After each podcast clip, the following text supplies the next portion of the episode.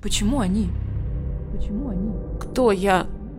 Кто я? Как так? Как так? Где все? Где все? А если я не хочу? А если я не хочу? Куда дальше? Куда дальше? Давайте заглянем. Давайте заглянем в свою вселенную. В свою вселенную. Поехали. Пишем. Привет, котик. Меня зовут Анастасия Майорова. Мне 34 года, я психолог, гештальтерапевт. Цель этого подкаста – помочь женщинам, девочкам, девушкам. Я, правда, знаю не понаслышке, как сложно приходится в этом мире быть женщиной, хоть это и прекрасно, с другой стороны. И я очень хочу попробовать вместе с вами подобраться чуть ближе к гармонии и счастью. Помни, котик, здесь никто не одинок. Каждом выпуске я отвечаю на три вопроса своих подруг, слушательниц, на наши с вами вопросы, девочки. И стараюсь говорить о них максимально корректно с точки зрения психологии. В конце каждого выпуска вместе достанем из колоды метафорическую карту. И вместе сделаем короткую медитацию. Давайте заглянем в свою Вселенную. Спасибо вам, девочки, за доверие и за все вопросы, которые вы присылаете. Сегодня поговорим о том, когда не было папы и как это влияет на отношения. Или у твоего мужчины есть бывшая, которая раздражает. И откуда вообще берется раздражение? Точно ли дело в бывшей? И о чувстве стыда и отсутствие доверия. Как быть, если не можешь ни с кем поделиться? Итак, первый вопрос. Девушка 20 лет. Не было отца, только мама и бабушка воспитывали. Из-за этого нравится мужчина в возрасте старше себя от 10 лет и более. При этом нравятся те, с кем понимаешь, что точно не можешь быть. И чаще всего мужчины, у которых нет мужского стержня особо. Привет. Мне очень жаль, что у тебя не было отца. Как минимум, потому что отцовская фигура очень важна в жизни девочки. Да, действительно, инстинктивно ты можешь стремиться к мужчинам, которые старше тебя, ну, чтобы получить от них то, что отец дать не смог. А что касается тех, с кем в принципе будущего нет, особенно если это изначально понятно, это может говорить о том, что тебе страшно сближаться с мужчинами и строить настоящие такие фундаментальные отношения. Возможно, потому что боишься, что он снова уйдет, как папа. И тогда будет невыносимо больно. Особенно если ты не только сама ощущала нехватку отца, но еще и видела, как от этого страдает мама. Это правда может быть страшно. И тогда способ Оградить себя от подобной боли – это просто не впускать никого в свое сердечко. Я здесь скорее поверю, что ты делаешь это неосознанно, и на самом деле, может, тебе даже очень хочется счастливых, теплых отношений. Но подобные защиты от боли идут из подсознания, того, что заложено глубоко внутри. А еще спроси себя, веришь ли ты в то, что тебя можно любить? Просто так, за то, что ты есть, что ты этого достойна. Ведь часто девочки, у которых не было папы, имеют глубинное убеждение о том, что они не заслуживают любви. И тогда снова и снова тянутся к мужчинам, которые ее не дают. Не знаю, поможет ли тебе как-то мой ответ.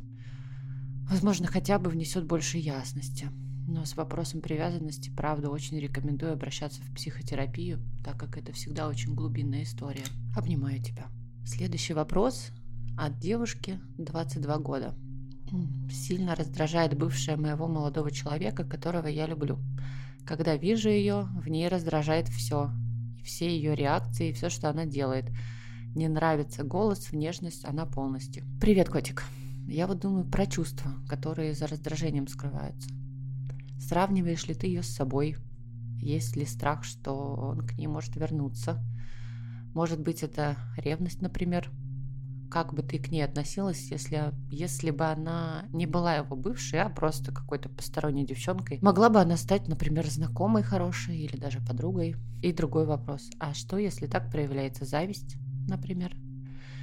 Если, опять же, забыть, что она бывшая, и прислушаться к себе, может, в глубине души ты бы хотела обладать схожими качествами, возможностями, особенностями или производить схожее впечатление на окружающих. Или вдруг твой мужчина относился к ней лучше, чем к тебе. По крайней мере, в твоих предположениях. Еще нас могут раздражать люди, в которых есть то, что нам самим в себе не нравится. Возможно, есть то, что, то, чего ты стыдишься, подавляешь, отрицаешь, ну, никак не позволяешь себе проявлять. К примеру, тебя раздражают люди, которые хвастаются, а ты тихая, скромная и скрываешь то, чем могла бы похвастаться, ведь есть чем. А вроде как остаешься какой-то более правильный, но при этом остаешься еще и без внимания и оценки своих достижений. Так или иначе, эта девчонка не оставляет тебя равнодушной.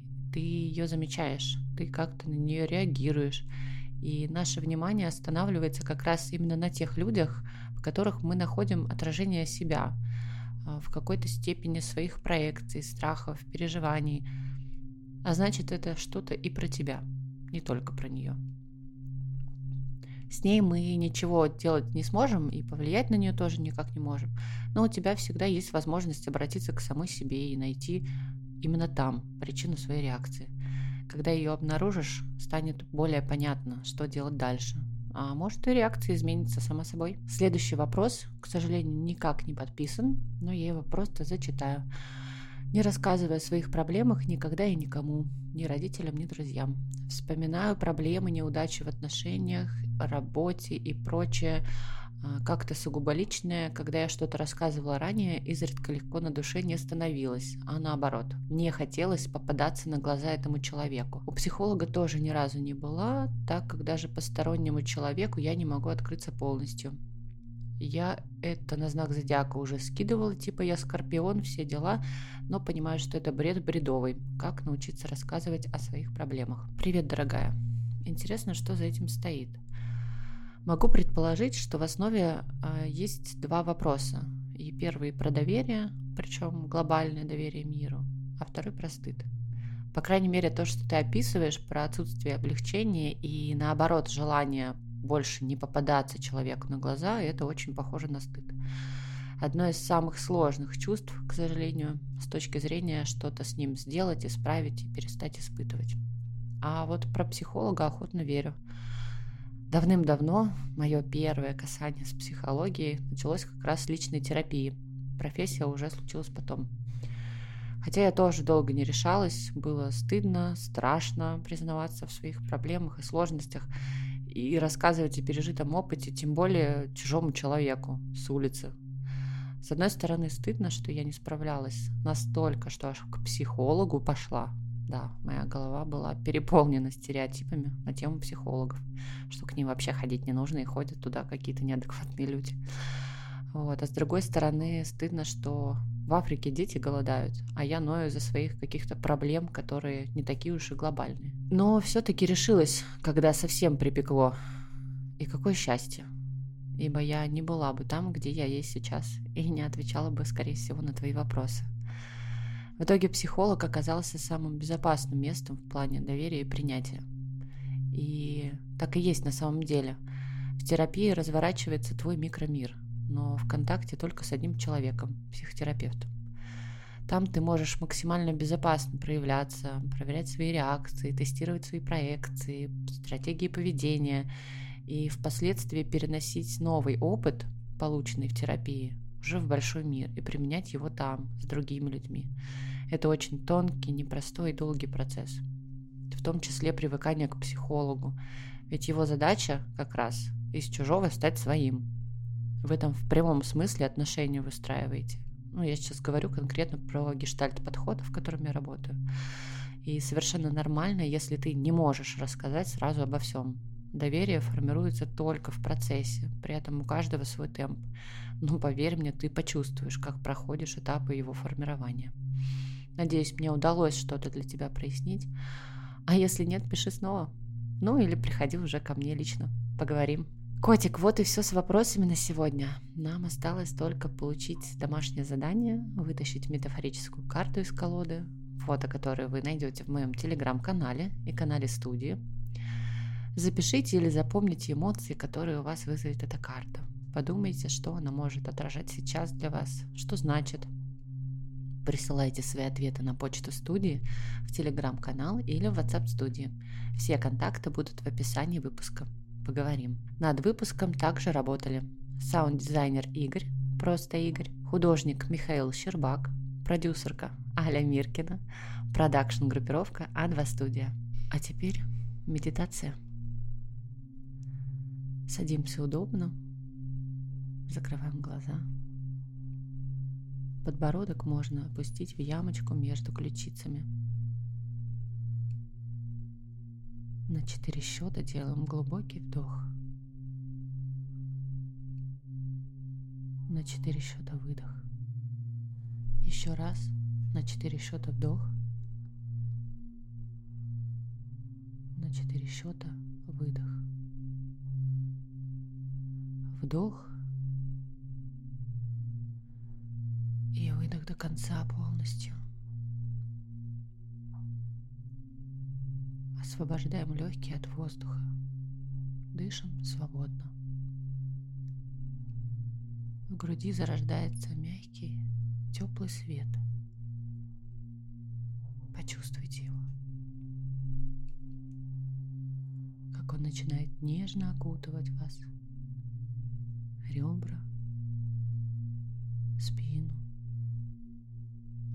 Слегка греет, обнимает. Становится хорошо и спокойно. Побудьте с этим. С этими объятиями самих себя, своим внутренним светом. Обнимите себя за плечи. Вслух или про себя скажите. Девочка моя, я с тобой. На четыре счета делаем глубокий вдох. И на четыре счета выдох. Еще раз на четыре счета вдох. И выдох. Положите руки на колени. Медленно поднимите голову и откройте глаза. Благодарю вас, мои девочки. Все, пока. Пока.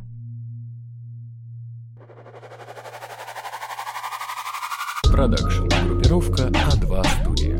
А2 студия. А2. А2.